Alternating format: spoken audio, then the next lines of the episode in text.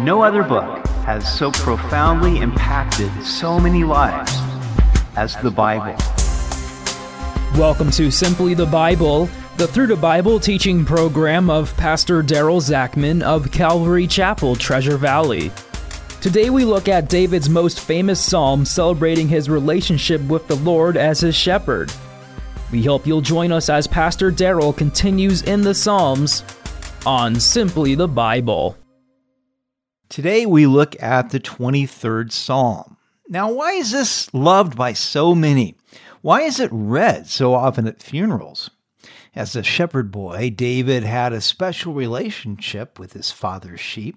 When he became shepherd of Israel, he brought his experience to the throne. He saw that as he had been a shepherd, so the Lord had been his shepherd. Perhaps so many people relate to this psalm because we instinctively know that we are sheep and we need a shepherd. This psalm is a masterpiece, showing that David was a poetic artist.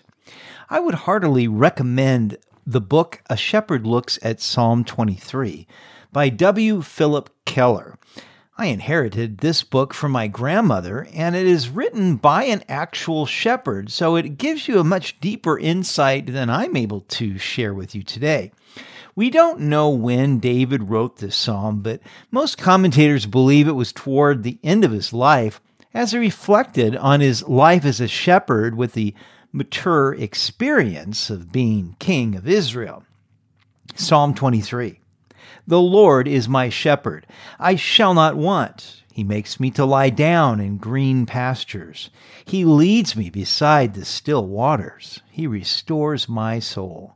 He leads me in the paths of righteousness for his name's sake. We are first introduced to David as he was watching his father's sheep. The pastoral setting and hours sitting while the sheep grazed gave him opportunity to play his harp and write songs. It also taught him the way of sheep and predators. He knew that sheep, left to themselves, are defenseless creatures and will quickly wander into trouble. They need a shepherd. But David also understood that the Lord, Yahweh, was a shepherd to him. He opens this psalm with, "The Lord is my shepherd." I believe the emphasis should be placed on the word my. God was David's personal shepherd. It spoke of the deep, loving, abiding relationship David had with the God of Abraham, Isaac, and Jacob, and that God was pleased to call David one of his sheep. The name Yahweh is related to the verb to be. The Lord becomes to us whatever it is that we need. Therefore, if the Lord is our shepherd, we shall lack no good thing. He is Yahweh Jireh, or as many pronounce it, Jehovah Jireh, which means the Lord who provides. As David provided everything his sheep needed to survive, so God met all of David's needs. And because Christ is our good shepherd, he will meet all of our needs as we trust in him. He wants to be our provider, the one we trust in to supply all our needs. Imagine lying down in the grass on a summer's day. It speaks of contented rest. For a sheep to lie down in green pastures meant that he was well fed and felt safe. Our shepherd knows we need times of rest, so the Sabbath was made for man. And God gives us other times of rest as well. Sheep won't drink from swift running water. A shepherd would often dam up a stream to create a pool where the sheep would feel safe to drink. We need the living water that Christ alone can give. Jesus told the Samaritan woman coming to draw water from the well, "Whoever drinks this water will thirst again, but whoever drinks the water I give will never thirst again." The living water Christ gives to us is the Holy Spirit. He is a quiet, gentle, and peaceful Spirit who leads us and doesn't drive us. Next, David says, "He restores my soul." So how would the shepherd restore the soul of his sheep? If they were agitated or afraid, he would comfort them and settle them down. If they had wandered away, he would restore them to the flock. Likewise, our shepherd restores our soul with his peace when we are agitated or afraid, and he restores us to his care when we have wandered away. In fact, he leaves the ninety-nine other sheep with somebody else to pursue us and restore us to the fold. He leads me in the paths of righteousness for his name's sake. As a shepherd, David had led his sheep on right paths, away from predators to green pastures and still waters. Likewise, he understood that God led him in paths of righteousness. When we get to Psalm twenty-five, we will see that David's cry is, "Show me your way." He said in Psalm five, "Lead me in your righteousness." Now the Lord led David in right paths for his name's sake. God cares about his reputation, and he cares about how we represent him to other believers and to the world. When we misrepresent him, he will lead us back to the right path so that we don't offend others or cause them to turn away from God. God doesn't want us misrepresenting him so that others look at us and say, "If that's a Christian, I don't want any part of Christ or the church." Verse four, "Yea, though I walk through the valley of the shadow of death, I will fear no evil, for you are with me, your rod and your staff, they comfort me." This is likely the reason Psalm twenty-three is so popular at funerals. We need comfort when we are bereaved. We need to know that God is with us and with those who have passed from this life. We all walk through this dark valley, whether we lose someone close to us or when we go the way of the earth ourselves. There is a natural fear of death, but the believer has the promise of God that he won't be alone. The believer in Christ is assured that to be absent from the body is to be present with the Lord. Now, some have pointed out that the valley of the shadow of death indicates a light source. You can't have a shadow unless light is shining somewhere. The light is God himself.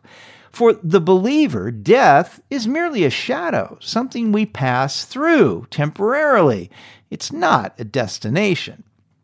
The unbeliever does not have this comfort, but is staring down a bottomless pit of everlasting darkness. Voltaire was a well-known French atheist whose favorite saying concerning Christ was, "Crush the wretch." As he died, he screamed, "More light! More light! More light!" His nurse came out of the room, white and shaken, and vowed never again to attend the death of an atheist. Now contrast that with my mother, who died with a smile on her face and a countenance filled with such peace that even the hospice workers were amazed and commented to us. "Your rod and your staff, they comfort me." The shepherd's tools are a rod and staff. The rod is relatively short and is a club-like device. The staff is long and has a crook at the top. The shepherd uses the rod against predators, but also to prod the sheep when they get out of line, or when he wants them to go into the sheep pen. Sometimes a sheep will be stubborn and resistant to the prod of the rod. Then the shepherd will use the staff and hook the crook around the sheep's neck, forcing it to go where it doesn't want to go. It is interesting that David said the Lord's rod and staff were a comfort to him because although they could be used to guide, they could also be used to discipline. The truth is that the Lord's guidance and even discipline are a comfort to us if we truly have made him our shepherd. Jesus is pleased to gently guide us, but he also said, "Those whom I love, I rebuke and discipline." We need both guidance and discipline. And when the Lord brings it, that proves that he loves us. When we come to him, he accepts us right where we are. But he loves us too much to leave us where we are. He guides us on the narrow path leading to eternal life, and that should make us content. "You prepare a table before me in the presence of my enemies." Now, some say that David changes the metaphor from shepherd to host. But I like what Philip Keller says about this in his book. "The shepherd leads his sheep to a grazing table in the hills where the sheep are safe from predators, for the shepherd is protecting them. It's a mountain table, not a dining room table. The beautiful imagery here is that God feeds us at the same time he is protecting us. His sheep safely graze before their enemies. Yes, the godly man will have enemies. Why? Because Jesus had enemies. He said, "Woe to you when all men speak well of you, for so did their fathers to the false prophets." If you are living for Christ, the world will hate the Christ Spirit living in you. But do not fear, for God will protect you. He will be your defense. He will feed and bless you even in the presence of your enemies until he takes you home, and then he will prepare the ultimate table for you. You anoint my head with oil, my cup runs over. The shepherd would anoint the head of the sheep with oil to protect them from parasites and nasty flies. For us, the anointing oil speaks of the Holy Spirit, how we need the Holy Spirit to overcome sin and do the will of God. My old commentaries refer to the Spirit's anointing as the unction. So we could say that we need the unction to function. But we could also say that this anointing repels the nasty flies of the devil's lies. David then said, "My cup runs over." Now, his cup was not only filled, it was an overflowing cup. So God fills us with his love, joy, and peace, the fruit of the Spirit that not only fills us with contentment, but also overflows to others. Surely goodness and mercy shall follow me all the days of my life, and I will dwell in the house of the Lord forever. I love what Charles Spurgeon says about this verse. Goodness and mercy follow him always, all the days of his life, the black days as well as the bright days, the days of fasting as well as the days of feasting, the dreary days of winter as well as the bright days of summer. Goodness supplies our needs and mercy blots out our sins. How we need that comfort for such days as these. David ends this psalm by saying, "I will dwell in the house of the Lord forever." What does that mean? Well, because David was not a priest, he could not go into the holy place of the tabernacle. Therefore, he must have been speaking figuratively. Everywhere was the Lord's house for David, for he was constantly abiding in the Lord's presence. This is how our good shepherd wants it to be. He said that where two or three gather in his name, then he is there in our midst. He said that he is with us always, even to the end of the age. Therefore, if we trust in him, we are dwelling in his house now, and when he takes us to heaven, we will simply move to a higher floor.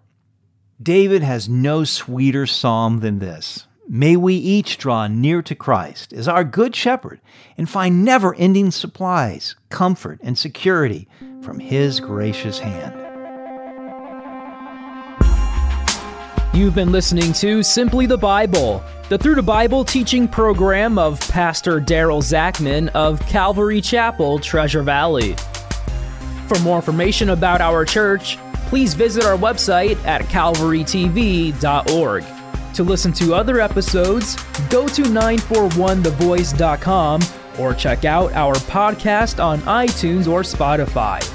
If you have any questions or comments, please contact us through our website. Tomorrow we'll look at Psalm twenty-four, where David speaks of the requirements and blessings of ascending the Lord's hill. As the everlasting doors are lifted up, the King of Glory shall come in. We hope you'll join us as we continue in the Psalms on Simply the Bible.